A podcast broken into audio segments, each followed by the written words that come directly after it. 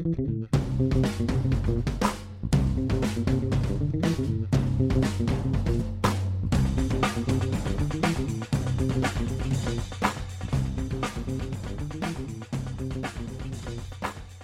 there, it's Gary Parrish. It's Sunday, January 15th. Welcome back to the Eye on College Basketball Podcast. Got Matt Norlander with me. It was a, a busy Saturday in college basketball. Gonzaga killed St. Mary's last night.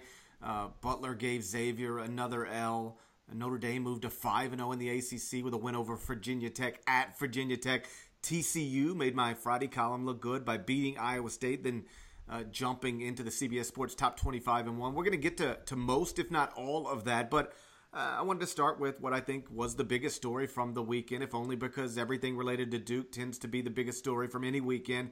Uh, the Blue Devils lost again, this time at Louisville. So now they're uh, two and three in the ACC. Now, on one hand, uh, the the last two losses, the ones that came last week, are nothing more than losses at Florida State and at Louisville. Basically, everybody in the country would have been expected to lose those two games, and I know that's a point you made in your column. On the other hand, Duke is uh, two and three in the ACC for the first time this century, and injured and without its Hall of Fame coach. So where are you with the Blue Devils now? Where should we be with the Blue Devils right now? I'm sure a lot of people listening, GP, are ready to say that Duke's not a top 10 team and thinking that we overrated Duke and that the Blue Devils have little business being considered among the three or four most likely teams to win a national title. But I'm not there yet at really at all because as you said on Friday's podcast when you almost on the nose predicted the outcome of Louisville Duke in terms of a score, Duke was not playing at home, did not have its Hall of Fame coach, and was going up against a team with a Hall of Fame coach. So they had a lot of elements, and by the way, didn't have a starter in Amile Jefferson. So when you when you realize that Duke didn't have its most pivotal defensive player, which is Jefferson, and Matt Jones, really really good defensive player, but Jefferson is obviously the guy they need most, especially down low. Not having him, not having Krzyzewski, in the fact that they went on the road, played against the Florida State team that I'll be interested to see what happens with them in the polls. Real quick, GP, where do you have Florida State in your top 25 and one? Because they beat Duke at home and then they lose in a competitive game with what a nine point spread at the end at Carolina. So where do you have FSU right now? I think I've got them 12th uh, right now, but they could easily be like I, I, spent way too much time on the top 25 and one. So uh, anybody who is ever critical, like when I when I write the Poll Attacks column, it is usually aimed at somebody who who quite clearly took no time to actually think about what they're doing. Uh, I don't I don't I, I, I, almost never. In fact, I think I never, but I don't want to uh, I don't want to uh, box myself in. But I, I believe I never, um, you know, go after something that is just subjective. It's it's usually something that by the time I'm finished explaining why uh, I think it's ridiculous, even the person whose ballot I'm attacking can't do anything except shrug their shoulders and say, "Yeah, you're you're probably right." That that tends to be the way those columns go. Um, so my point is, uh, listen. Anytime you rank anything, people are going to critique it, but don't ever think I'm not tearing through resumes and and computer formulas and box scores and everything um, because I am. And my the thing is, and this is sort of what I wrote about this morning, you could reasonably have four different teams ranked number one in the country right now. You could make the case for Villanova. That's who I have, and it's easy. You could make the case for UCLA. It's easy. You could make the case for Kansas. It's easy. And you could make the case for Gonzaga just by pointing at the undefeated record.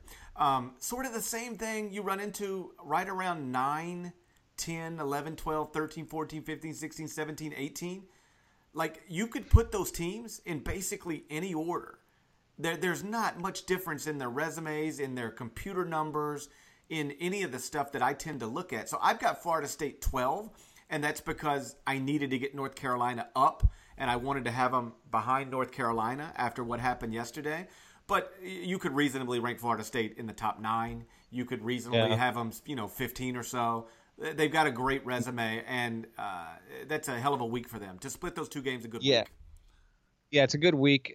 To me, Louisville and Florida State are unequivocally top 15 teams at worst. And if you wanted to make, if you wanted to make top 10 arguments for both, you actually could, given what Louisville's done and the wins it's gotten against ranked teams, and what Florida State's done and the wins it has, and the fact that it lost against Carolina in a road environment after beating three straight ranked teams. So I I'm not ready to to sell on Duke. Uh, don't have Krzyzewski, don't have Jefferson yet. Now they get a full week to rest before they get a home game. So if you want to say this team is overrated and the fact that they're two and three for the first time in eons in the ACC play, I get that. They've actually had, you know, some stumbles in recent years. They were never below 500 through five games at the exact five game mark. So this is a little bit aberrational, obviously.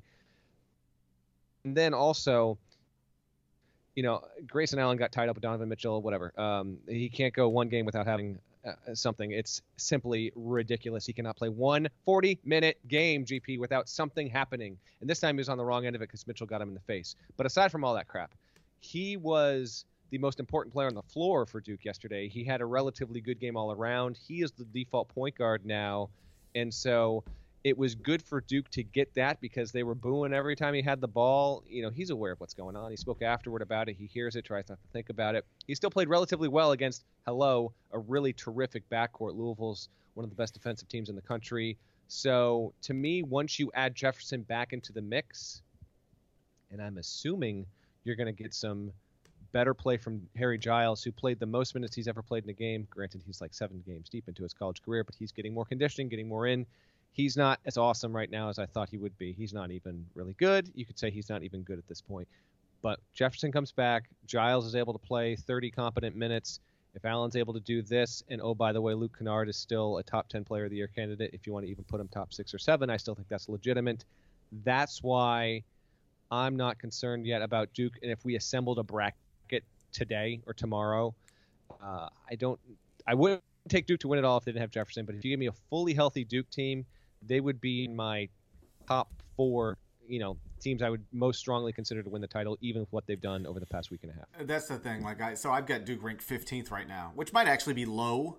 Except the perception of it is that it's too high. Like I can't tell you how many replies I got on Twitter from, "Oh, uh, hey, uh, hey, good job not making sure you drop Duke too far." You know, people think that because Duke is always in the top 15, that somehow there's like a Duke bias that exists, and and it's just like you got to keep Duke ranked in the top 15 no matter what. The truth is, Duke is always a top 15 team, like that. Like you know, like. Uh, you look at all the computer numbers, all of the anything. Duke, like Duke, is always good. That's why Duke is always ranked. And while this team is obviously not operating the way a lot of us thought it would operate in the preseason, um, they're still good they're still really good by any measuring uh, uh, stick. They're just not as good as we thought they were going to be.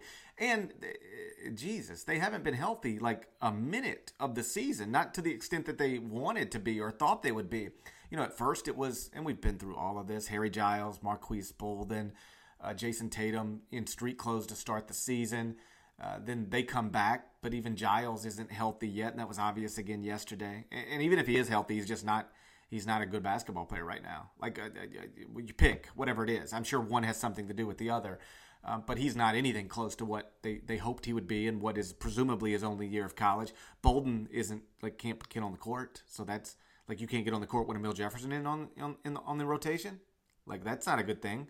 So uh, Bolden's not what they thought he'd be. Giles is still recovering. Um, uh, Jefferson's hurt. Grayson was suspended. They've just been through a lot of stuff, and they're still okay. Not where they wanted to be, but still okay. And so um, I'm not as confident in them as I as I was in October. But I'm with you. Like if you tell me Duke is going to be healthy when the NCAA tournament starts, and I you give me a handful of teams, like give me four picks, they'll definitely be in my top four, and they might end up being my number one. Yeah, I agree. And Quick note on Bolden. I tweeted this out, but he was in the Draft Express top 15 in the preseason. He's no longer in the mock draft for 2017. And for 2018, which is not as strong of a year as 2017, he's, you know, right now, Jonathan Givony does a really good job. He's one of a, a, a small group of people that does their homework and knows what they're talking about. Bolden's like barely cracking the top 20. So, yeah, that's been a little bit of a mystery there, how he's not been able to adapt whatsoever. And, uh, you know, that's, I don't know if it's problematic for Duke, but he was certainly expected to be someone that would contribute, and that's not even happening. And it was it was glaring, specifically not having him being able to help in any real tangible way in the Louisville game. Really quickly on Louisville, and I tweeted this earlier um, because they've got right now the second best defensive efficiency rating uh, in the country, and they have never been outside of the top five, I think, for like seven straight years. 2011, they finished fifth defensive efficiency. 2012, first. 2013, first. 2014, fifth. 2015, fifth. 2016, second. And right now, they're second. So you're talking about, you know, Rick Pitino, and, and I've written about this before. This isn't anything new. Um, but like, like he, we're watching one of the great defensive college basketball coaches of all time because with the amount of turnover you have in college basketball, um, if your teams are consistently top five defensive efficiency rating, that's because of the coach. That's not because of anything other than the, the guy in charge of, of, of teaching the, these these young players how to how to play. So that's a really impressive string of of uh, unbelievably gifted defensive basketball teams. And I wonder, you know, listen, that, that defense is going to obviously it can it can put them in a position to beat anybody because they've beaten some really good teams. But like history says, you've got to be better offensively than Louisville is to win a national championship. It's very difficult to win it uh, with the offensive efficiency rating they have, even if the defensive efficiency rating is is top shelf. So it'll be interesting to see um, whether they uh, get that sorted out, or at the very least, just get it um, in a better position going forward because. Uh, you've ultimately, and I think especially in this season, where everybody's scoring, you're gonna be able, you're gonna need to score and out and outscore somebody um, on your way to a national championship. Let me tell you about SeatGeek real quick. Buying tickets online for sports and concerts has been a confusing process for a long, long time. It's always been hard to find the best deal for that game or for that concert or show. Uh, that you want to attend. None of the older ticket sites um, have really been aggressive about trying to make it less confusing. Uh, but SeatGeek is, is different. They've created an amazing app and website and they've made it easier uh, than ever for, for people like you and I to buy and sell tickets. It's always the first place I go when I'm going to buy a ticket to a game or a concert. It is the uh, place you should go. It's the place Norlander goes, and you should use the college uh, BB promo code. That's college BB, college BB, and you'll get a twenty dollar re- rebate off your first SeatGeek purchase. So here's the way it's going to work: you're going to download the SeatGeek app. Then you're going to purchase the tickets to whatever you want to go to. Then you're going to use the promo code CollegeBB, and SeatGeek will send you $20 after you've made your first ticket purchase. Very simple. Again, the promo code is CollegeBB. That's CollegeBB. SeatGeek. Millions of tickets in one place. So I was handling sideline duty yesterday for uh, the Memphis South Florida game at FedEx Forum, but I got home in time uh, to settle in for uh, St. Mary's and Gonzaga. And I think you and I were both on the same page. That was the game we were most looking forward to.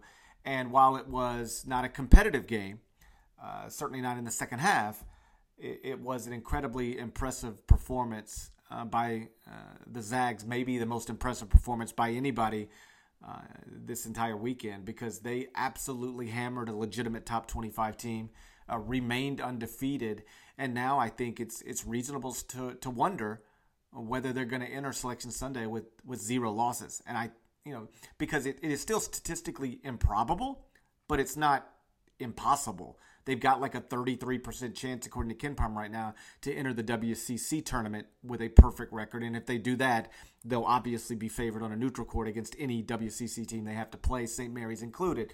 So do you think Gonzaga is going to be zero losses on Selection Sunday? I don't. I, you know, I, I don't outright explicitly root for Gonzaga, although that uh, Few and his coaching staff, um, good guys there, and it's it's good for college basketball if it happens. So I root for the story. So if if Gonzaga can get to Selection Sunday without a loss, that's just you know it's a talking point and something that will bring more attention to the sport. And Gonzaga is you know they're a fun team, and so I root for that. Uh, I don't think it'll happen. I did put it on Twitter. I tossed up a poll. I'm approaching 800 votes here.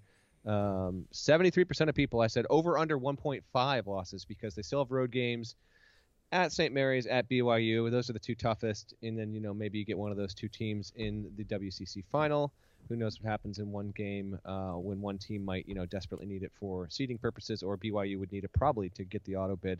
Um, so to me, the absolute like worst case scenario for Gonzaga is three losses: losing at St. Mary's, losing at BYU, and getting plucked. That ain't happening. They ain't losing three times. I know. I know it's not happening. I'm saying the worst case. Okay. Yeah, like if um, Nigel Williams Goss like has a car wreck and breaks his leg. Right. So right now we've hit a point here where what's the percentage right now for Gonzaga undefeated on KenPom? I want to say it was thirty three point seven, but let me double check for you.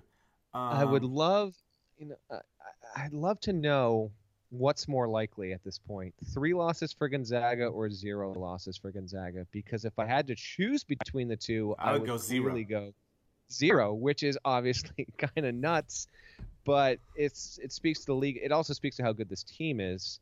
Um, St. Mary's got some issues. Uh, Jock Landale got into some foul trouble, and but Gonzaga just had it figured out at home. They they played well. I don't think that much less of St. Mary's, and I still think St. Mary's will be up and ready and will have a good chance at beating Gonzaga when they have that game on their home floor in February. But yeah, if you want to say because of the way Gonzaga won GP, let's just start entertaining this idea because of how good Gonzaga looks. I'm ready to do that. And this is, by the way, the best start in program history. Few's had some good teams over the years, never had a team that started this well. And it's impressive because he's doing it with veterans, yes, but he's doing it with guys that are transfers that weren't initially his recruits. You've got guys uh, like you know Jordan Mathews, who's a grad transfer. You know he did not even sit out a year like Nigel Williams Goss did.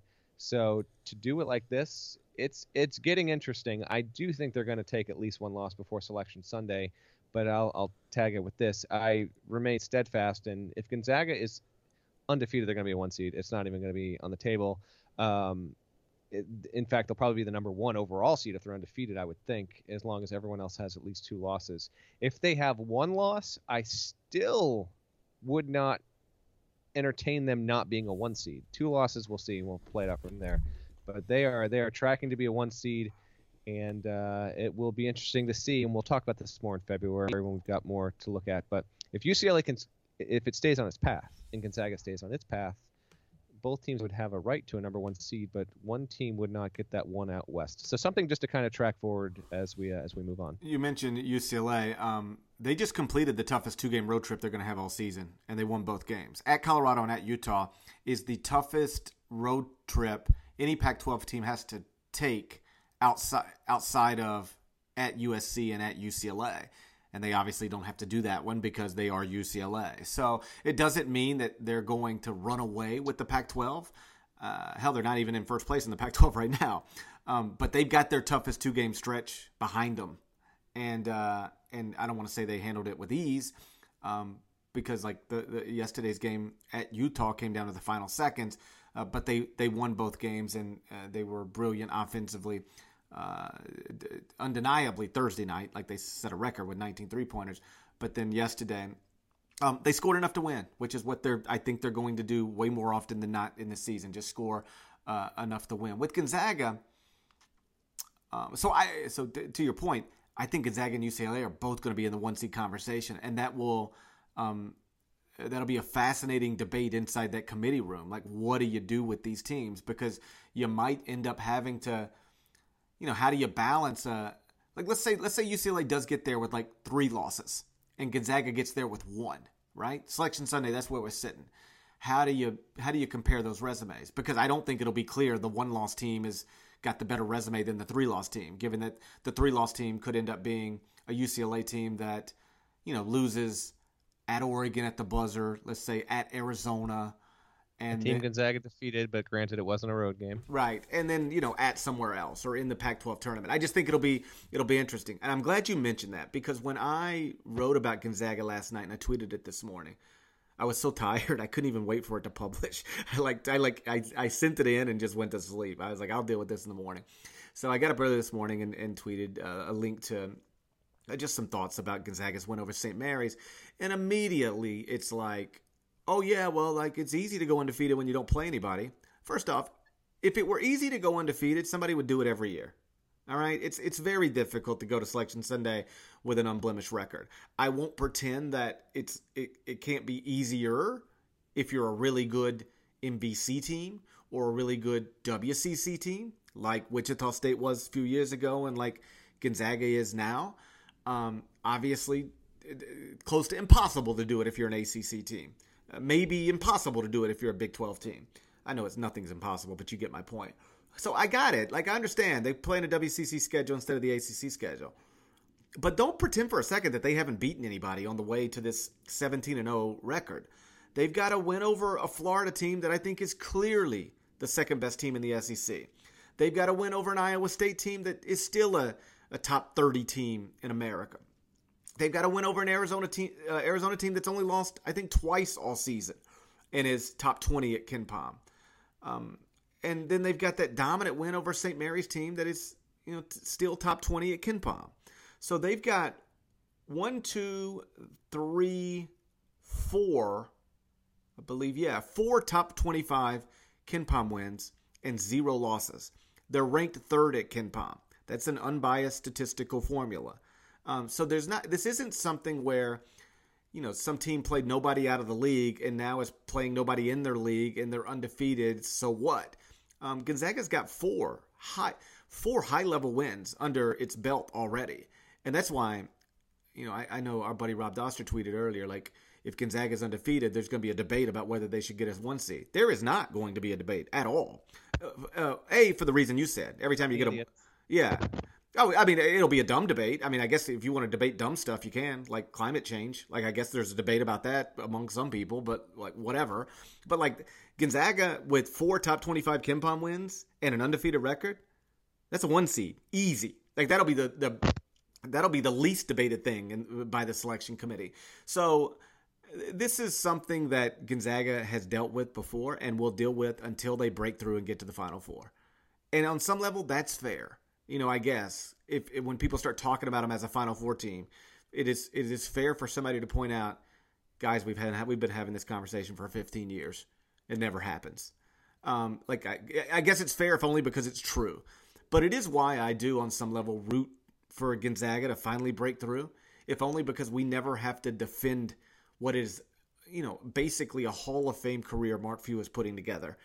Um, and, and, and one of the consistently really good programs in America. You, you shouldn't have to defend a 17 and 0 record uh, with a program as established as this program, but you do, and part of it's because they've never broken through and gotten to that Final Four before. Yeah, and if you're interested on when those two games that Gonzaga would be most vulnerable for losses. They play at BYU on February 2nd. It is a tough place to play. BYU tends to do well there. It's a kind whistle. And February 11th at St. Mary's is the other one. Um, don't see them. They've got other road games, but I just don't see them losing. And BYU, by the way, took a bad loss, relatively speaking. They lost at San Diego, which is not a good team, um, over the weekend. So BYU's uh, at-large hopes are officially dead with that loss, in my opinion. But uh, but yeah, man, Gonzaga's going to be uh, they'll be an interesting story, and I'll have something up uh, later this week, early this week on Gonzaga going undefeated at this point, being the last undefeated, and how they compare with uh, other teams in the past. So Xavier fans have uh, thought that I had them underrated or, or ranked too low uh, in in recent weeks, really going back to when they lost back to back games to Baylor and Colorado. And my sort of explanation has always been nobody likes Chris Mack more than I like Chris Mack, but this basketball team hasn't been good. And now they've taken two more losses. And while they were at Villanova and at Butler, so that's a little bit like Duke losing at Florida State and at Louisville. Like, what are you going to do? Those are that's those are scheduled losses. Um, the truth is, they still don't look good, and they don't have much in the in terms of quality wins. They've beaten Wake Forest, they've beaten Clemson, they've beaten Utah. Um, one of those games was on a neutral. The other two were at home. Outside, you know, they won at Georgetown. I guess you can be happy about that. But like, there ain't okay. much. There ain't much there. There's not, and I, I just, I, you know, I bursted out a quick column on this because I thought it was it was time to do this because also they've got a quick turnaround. Host Creighton Monday afternoon, not even Monday night, so they've got less than a 48 hour turnaround before they got to play the Blue Jays, who, by the way, you know, they're going to need to win the Big East to have a right to a number one seed. But that's another team. I don't think people realize how awesome Creighton is. Um, that's not going to be easy for Xavier. Creighton 17 and one, and they're they're going into Cincinnati. To me, right now, Clemson, no, not a surefire tournament team. Utah, they're good, but they're not a surefire tournament team. Wake Forest, the the metrics like them, but I've I've seen them play.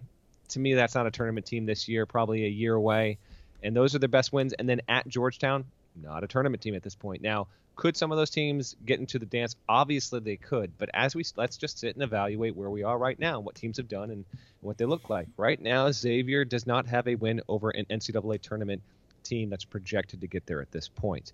So that's some reason for concern. And I also, in my preview for the weekend, I wrote, you know, this is oddly kind of a good thing for the Big East because Xavier has and I'll be interested to see if they're ranked in the polls on Monday because both losses are reasonable, but they are two losses. So if they drop out, they were 15th. I would expect that to happen, but maybe they just cling on. But they've been ranked for more than a year, and I wrote that they they kind of have coasted on on name and, and school brand. And by the way, you know those are things that that definitely can happen. People that want to criticize you know Duke for consistently being a top 15 team, I think that you know those things um, can also sometimes be a play.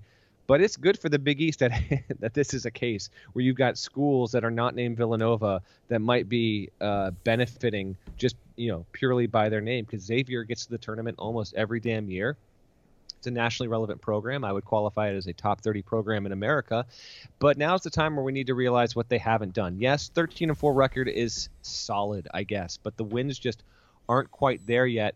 And big opportunity against Creighton. You lose that game, lose that game man, they got to play at Cincinnati. Huge rivalry game on the road on January 26th.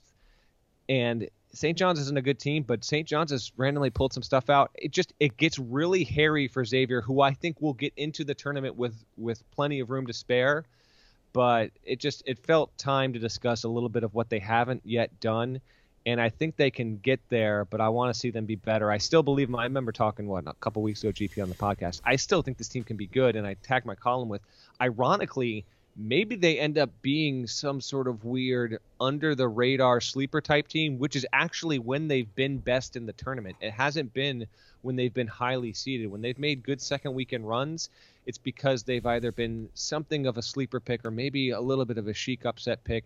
Maybe oddly Xavier becomes that, or they this was you know two tough road games against two really good teams. Butler's resume is awesome. We're just you know we're at the halfway point of the season. We turn it on three weeks from now. We see that Xavier's racked up good wins over Creighton. They steal one at Cincinnati, and you know Villanova came to its home floor mid-February. They got to win there, and they're fine. But in the here and now, you know, if you're Xavier, you've got a little bit of concern. The team should be better than what it is. Yes, and they the good news is they've got an opportunity to, you know, if the critique of them is yo, who have you beaten? it's January 15th.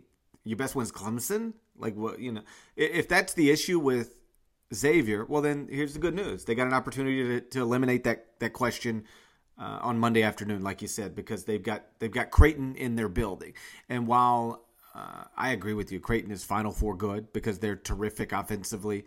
Uh, you know, they're sitting here as a one loss team, middle of January. The lone loss is a loss to the team I think should be ranked number one in the country, and that's Villanova. Um, as good as Creighton is and has been, um, if you're a legitimate top 20 team, which Xavier fans would say that they are, I think, or at least they would have a week ago, um, you got to knock this one out.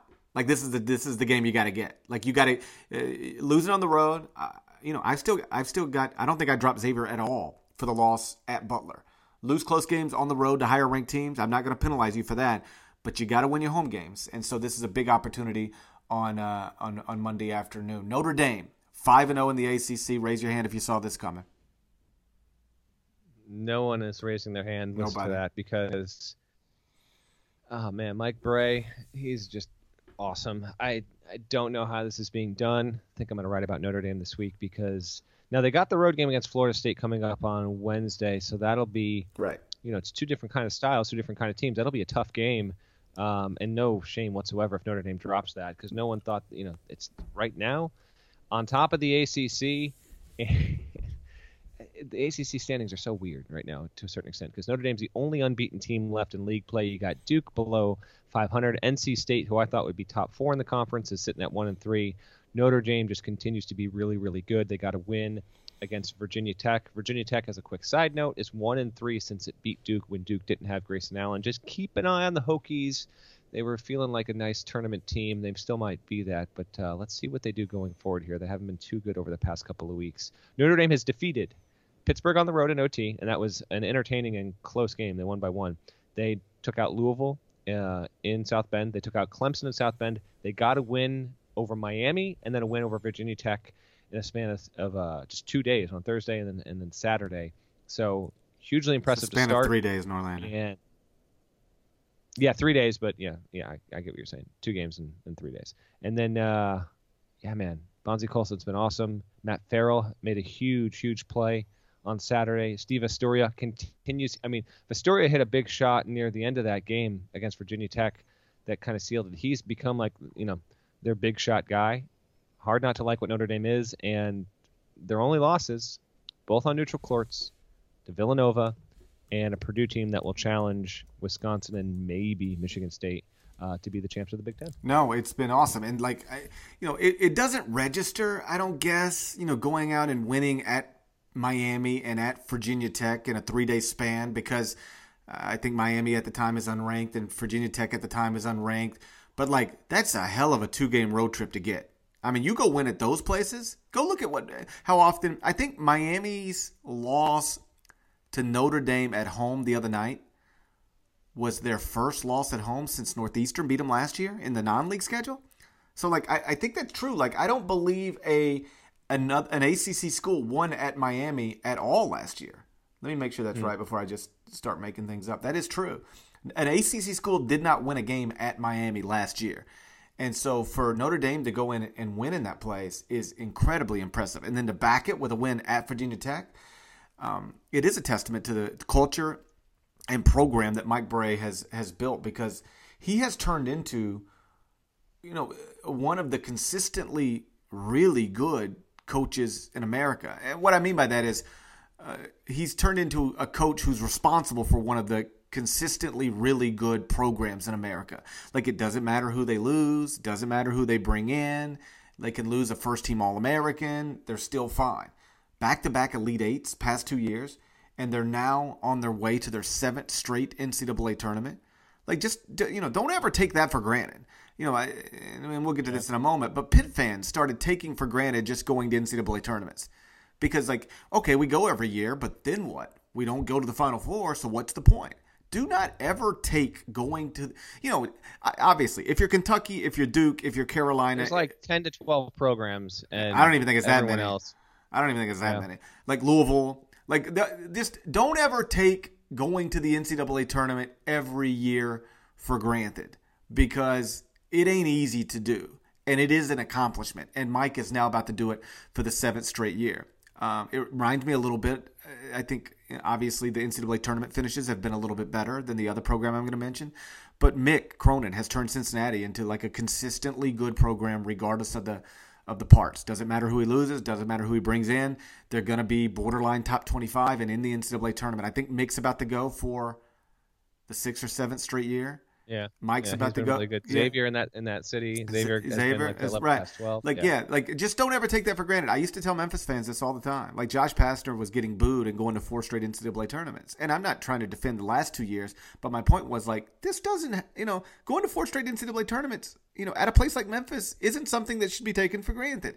And um, I, I, hope Notre Dame fans, uh, Cincinnati fans, uh, appreciate that because they've got guys who are running their programs at a high level. Maybe not going out and getting McDonald's All Americans and one and done guys and and and being ranked top five in the country consistently, but and you know if the goal at a place like those places is to have a consistently relevant and good college basketball program, uh, Mike at Notre Dame and Mick at Cincinnati have absolutely um, they've developed that and they've maintained it uh, for for a significant period of time now. And Mike, he has so Krzyzewski doesn't like to coach against his former assistants, so he tries to avoid it when all whenever he can. But now he can't do it with Brey because they're in the same conference. It's Notre Dame switched from the Big East to the ACC, and it's something like five of the past six times Notre Dame has played Duke, Notre Dame has won. I mean, he and and if you look at what Duke's done basically against all over all other ACC opponents over that span, no one has a winning rate over the past four seasons against Duke, like Notre Dame, it's pretty amazing what he's been able to do, even when you look at it, you know, on a micro level when it comes to that. But yeah, Notre Dame, listen, tracking toward a number three seed. Uh, if it continues to romp in the in the ACC, uh, you know, obviously a number a two or number one will be on the table. Let's just see a little bit more of what they can do. but certainly turning into one of the really good stories so far this season. I'm sure some people don't fully buy in yet because you know they don't know who Bonzie Colson is, they don't know who Steve is or Matt Farrell. That doesn't matter. Every single year, I mean, they've lost guys who have turned themselves into a nice developmental culture there. So don't write off Notre Dame because they don't necessarily have a superstar or whatever like that. They're legit and they are almost definitely going to be a top four team in the standings at the end of the year in what is a loaded ACC. And by the way, top four is worst case scenario. I, I would think now um, they're a near lock to be top three. And that's the other thing about about college basketball. It obviously helps to have Lonzo Ball or De'Aaron Fox or one and done players like that, but or like a Devin Downey. Shout out to Devin Downey. But you don't have to have college superstars like De'Aaron Fox and Lonzo Ball and Devin Downey to be able to to uh, operate at a high level, and and perhaps that's what's happening at, at, at Notre Dame right now. Last thing uh, before we get out of here, uh, TCU is now sitting at 14 and three uh, after Saturday's win over Iowa State. They beat Iowa State 84 uh, 77. Uh, a great crowd in you know a, a renovated arena. Jamie Dixon, obviously in his first year at TCU. Um, he was the first coach ever to start his tenure 8 0 at TCU. Um, he's got a team that's ranked top 35 at KenPom right now. I've got them in the top 25 one and one um, at CBSSports.com. And I, I wrote a column on Friday basically explaining because it's something I, it's a it's something I've written before, just in general, or said in before in general. Um, and I, I 100% believe it to be true. There are exceptions to this, but but for the most part, if you are a Power Five program who is willing to invest in men's basketball in all of the ways that you need to invest in men's basketball. And then and then you hire the right coach and give him the resources to hire the right staff uh, you can be good. I, I, don't know that that's true in football. Like I, I think there are some power five football programs that it just really doesn't matter. You're gonna be what you're gonna be. But in college basketball you can break through if you get the right guy.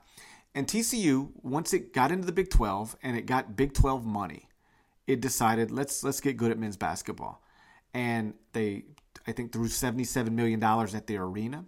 But then they also invested in all of the other ways you have to invest to convince Jamie Dixon to leave Pitt and come take over at his alma mater. Now they had a couple of windows that were open for them that otherwise uh, that that that allowed them to get the quote right coach for their job. One is Jamie's a TCU alum, uh, but the truth is like if TCU wouldn't have invested in really invested, Jamie wouldn't have gone back to his alma mater to be a bottom tier Big 12 program. So they had to throw money at it, and and then that's how they could get the attention get the attention of one of their alums. And the other thing is like Pitt fans were just had stopped appreciating, you know, Jamie having a consistent winner. Um, you know, I think sometimes this gets lost because even Pitt fans were tweeting me, you know, Jamie left on his own. We didn't push him out. The Pitt administration actually lowered his buyout to allow him to go. They made it easier for him to go. If they wanted to keep him, you know what you do? You say, We're not changing your buyout. If you're leaving, you got to pay every penny of it. And, but beyond that, we don't want you to leave. Here's a raise. They didn't offer a raise and they lowered his buyout. They pushed him out the door. And I don't know. Like, I like Kevin Stallings a lot, but I can't imagine he's going to go to the NCAA tournament nearly as often as Jamie Dixon went to the NCAA tournament. I imagine Pitt fans someday uh, will wonder, whoa, we had it pretty good. Why, why didn't we appreciate it and enjoy it a little bit more? But either way, because they didn't, combined with the fact that TCU was willing to invest, um, you know, they, they got the right guy and they've done all the right things. And now they're sitting here with one, two, three, four top 100 wins, two top 50 wins, including a win over the Illinois State team that beat Wichita State pretty convincingly Saturday night. Um, and like I said, I don't know if they'll be ranked in the AP poll on Monday, but I do have them ranked in the top 25 and one. And I had some people say, "Hey, don't get too excited. Remember, this is TCU was started the season 13 and 0 a couple years ago, which is true. But in that year, it was 13 and 0 with zero top 100, maybe one 100 top. I think it was one top 150 win. They beat nobody. It was a bunch of 300s and 200 level teams. Uh, this TCU team has beaten real opponents Illinois State, beaten Oklahoma, beaten Texas. By the way, Texas just played West Virginia to the buzzer, uh, beaten Iowa State. And so I don't know where it goes from here, uh, but TCU is going to be good at men's basketball going forward. And the reason is because they decided to invest and and they decided to hire the right coach, and they were able to hire the right coach because they decided to invest, and that should be a lesson to every other uh, Power Five program. If you want to be good, you can be. You just have to do those two things: invest like crazy and go get the right guy. Yeah, I got two quick hits non TCU related before we wrap up GP, but my response to that is it's paying immediate dividends. They're looking strong. They're looking like they will contend for a tournament bid this year. Let's see what else they can do on the road in league play. And at the very at the very worst, TCU is going to be uh, a factor in the league in the Big 12, and I don't expect Dixon to have the same amount of consistent success at TCU that he had at Pittsburgh, but it's going to be such an uptick from what the program was that yeah, I think as long as he's there, and I, I you know, unless TCU gets amazing and then Dixon gets a job opportunity at like a big time job, maybe you know there's just enough success but just enough failure where this is the job that Jamie Dixon retires at and he's there for another 15 years and in that 15 year span TCU goes to eight NCAA tournaments which would be just monumental for that program. Monumental, but I think also a realistic goal. Yeah, no, it it is. Um, interested to see what they can do on the recruiting trail, but it's paying. Already so got paying right right now. Right now they have just for uh, context, they have a top thirty recruiting class signed, and it's the third best in the Big Twelve. That's what they just did in November. Oh, it's it's it's been rolling. So keep an eye on them. I don't know if they'll get to the tournament this year, but they might. They might. Um, they're going to have to to win at home and probably steal a couple on the road. But you're right it's uh, it's certainly something to take notice of because when you take a job like that, it would have been acceptable and understandable if it took Dixon until his third year to get it going. Sure. They seem they seem to get it going right off the bat, and we'll see what happens. GP, two quick two quickies for you here, okay, mm-hmm. and we'll wrap up. Um, one, I feel that we should mention this because it is now history. UConn women have now won 91 straight games, breaking their own record. Three of the four longest win streaks in Division One basketball history actually belong to the UConn women. The other one being obviously UCLA in the Wooden Days. So I wanted to acknowledge that uh, we don't have to get into a whole is it good or bad for women's basketball, but I thought it was worth mentioning because that did happen with a win over SMU over the weekend, and it is it is remarkable to me that Geno, it's not just one team or one recruiting class. This has happened with separate groups, separate players in separate eras. He's had three of the four longest win streaks ever in Division One. It, it's it's amazing to me, and there's something fascinating about the fact that he has just continued to stay there despite having opportunities elsewhere to coach. Did you have just a, a kind of a, a, quick take? If not, I just wanted to kind of hit you with that because it was, you know, within college uh, yeah, basketball, no, it was something that was, you know, it, what, what Geno has done at UConn, yeah, what Geno's done at UConn is as impressive, if not more impressive, than what John Wooden did at UCLA. He should be thought of as one of the greatest basketball coaches who has ever lived. Period. I, I don't mean women's basketball coaches. I don't mean, uh, you know, New England basketball coaches. I don't mean uh, you know American Athletic Conference, but he's one of the greatest coaches of the sport of basketball to ever live. Undeniably, one of the um, uh, you, know most accomplished. We could, I guess you could debate best if you wanted to. That's subjective, but he's undeniably one of the uh, most accomplished, if not the most accomplished. And so uh, it's amazing. I know people discount it because things seem so easy for them.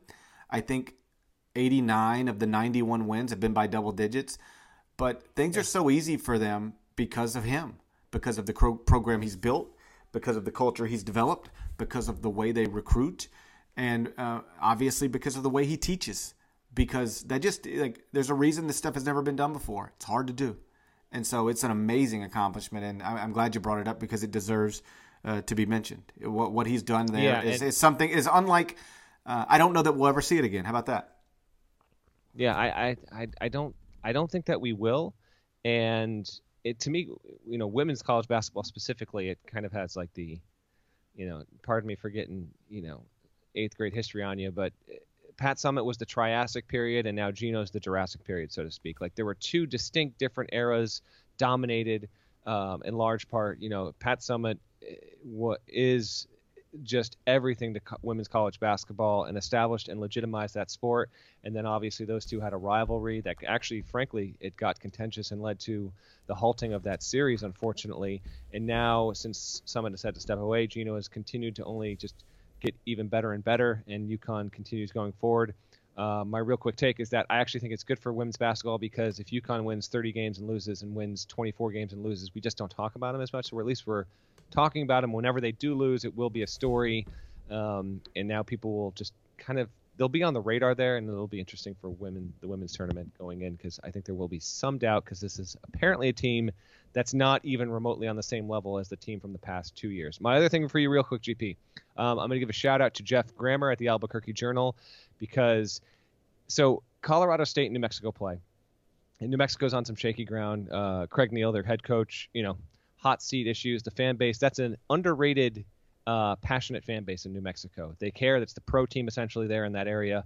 And the Lobos have not been good enough and up to standards in recent years. So Grammer tells me that in the pregame, he without a doubt heard, he didn't hear specific words, but he knew, could tell there was some trash talk from Colorado State players to New Mexico players uh, New Mexico coaches, excuse me, and maybe uh, it was going a little bit both ways. But the crazy part is, so after the game ends, so New Mexico goes on the road, beats Colorado State. Grammer wants to get more of the story, so he goes outside the arena to kind of follow up with the coaches. And by pure coincidence, first of all, this almost never happens. So the video is on the site, and you've probably seen it if you're, you know, a heavy Twitter user. But Emmanuel Omogbo, who was the player that lost his parents in a house fire almost a year ago to the day I wrote about it, he starts going after the New Mexico coaches. And the New Mexico coaches are outside their bus. They're not yet on the bus, and they're kind of just like, keep walking, learn to lose with dignity. Um, Omogbo like wants to fight him, and Larry Eustachy is holding Omogbo back, and it's it's half like hold me back, hold me back, and half like he kind of wanted to throw down there. Um, but the crazy thing is, we don't even know about this story if Grammer doesn't follow up and go to talk to New Mexico coaches. So he's out there with his phone, and we got it on video. It was just, I felt bringing up on the podcast because it was such a weird event that you almost would never see, but because a reporter had the instinct to go and try and talk to the coaches, he just happened to be out there when Omogbo was walking to his car outside the arena and wanted and wanted to like throw down. And by the way, Terrence Rencher, Chris Harriman, both New Mexico assistant coaches, were ejected in the game because they had left the bench during uh, a potential scuffle, and that's against the rules, so they got booted from it. So it was just a really weird event. None of neither of those teams, unless they win their tournament, uh, conference tournament, are going. But you almost never see that happen, and the fact it happened outside the arena, it was caught on video. I just thought was notable and also pretty strange. Yeah, you know, I don't know what to say about this exactly because I still don't know who was right and who was wrong. You know, if it was just right. a player losing his mind, then it was a player losing his mind, and he should be disciplined for that.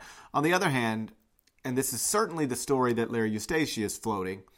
Um, if it were, if it, if it were, if it's a case of an assistant coach antagonizing a student athlete, like that's that's ridiculous, childish, stupid, and if, if that's what happened here, then uh, who was it? Terrence? Is that the one who's accused? Yeah. Then Terrence should yeah, be. Terrence is. In, you see, Terrence is in the video, and he's you know, it's he's it's doing nothing. He's doing nothing to diffuse it. Like at the very least, he could have been right. He could have been like, "Hey, you guys play great. Uh, you know, let's uh, let's not." That he was standing there antagonizing on some level. Like he, or, or at the very least, he wasn't trying to defuse it. I didn't think that was a good look for Terrence.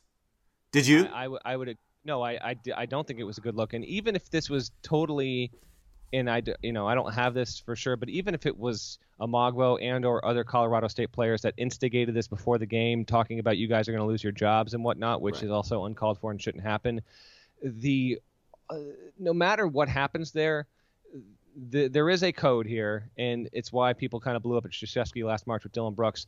If you are a coach on an opposing team, you don't go after the other players in any sort of way that's like that. If you're a player on player, it's different. You're competing. You're the same. You're both. You're in college. It's it's it's much different. But when you're in a stat like when you're a professional, like these are professional coaches and they're getting paid, and you're going after 19, 20, 21 year olds, that's a big no no. The details still haven't been sorted out. The Mountain West says it's reviewing the the incident, and it's just, it's just bizarre. It's it's different. It's not a good look for Terrence, and it's not a good look for Omogbo either. But you know, clearly Eustachy and and Craig Neal are in disagreement over um, what sparked this and what really went down and what happened. But we do have this odd video as well. So it was uh, it was interesting, and it's really the first time we've had a legitimate reason to talk about the Mountain West this year because the conference, unfortunately, GP, the conference is not good. It's probably going to be a one bid league. It is. Uh, it certainly looks like a one bid league. Again, um, I, I, don't know the backstory. I mean, I know what I've read, but I don't actually know. Right? It, it certainly, the two staffs are floating different stories. They're they're not all in agreement here. Um, but just simply from watching the video, um, I would have liked if I were an administrator I would have liked my assistant coach to handle it better than Terrence handled that. I didn't think he. I don't think he. He might not have been the one who started it, but like I think the I think coaches should be held to a different standard than student athletes. And even if a student athlete is mouthing at you, or had done said something derogatory about you or your staff or your anything, um, the, the coaches have to be held to a higher standard. You can't stand there and sort of stare down because there's a way to do, we've all been in weird situations. There's there's a way to diffuse that and there's a way to sort of you know keep it going a little bit. And again simply i don't know what happened before the video or after the video but on that video i don't think terrence was doing everything he could do to diffuse that situation. Uh, so we'll see if the mountain west actually speaks on it um, after talking to all parties because i know as of today that's what they were trying to do trying to get to the bottom of exactly how that situation uh, was created. Remember, uh, you can subscribe to the Eye on College Basketball Podcast on iTunes. That's the best way to get the latest episodes as quickly as possible. Uh, so please do that. Uh, thank you all for listening a whole bunch, and we're going to talk to you again on Wednesday morning. Till then, take care.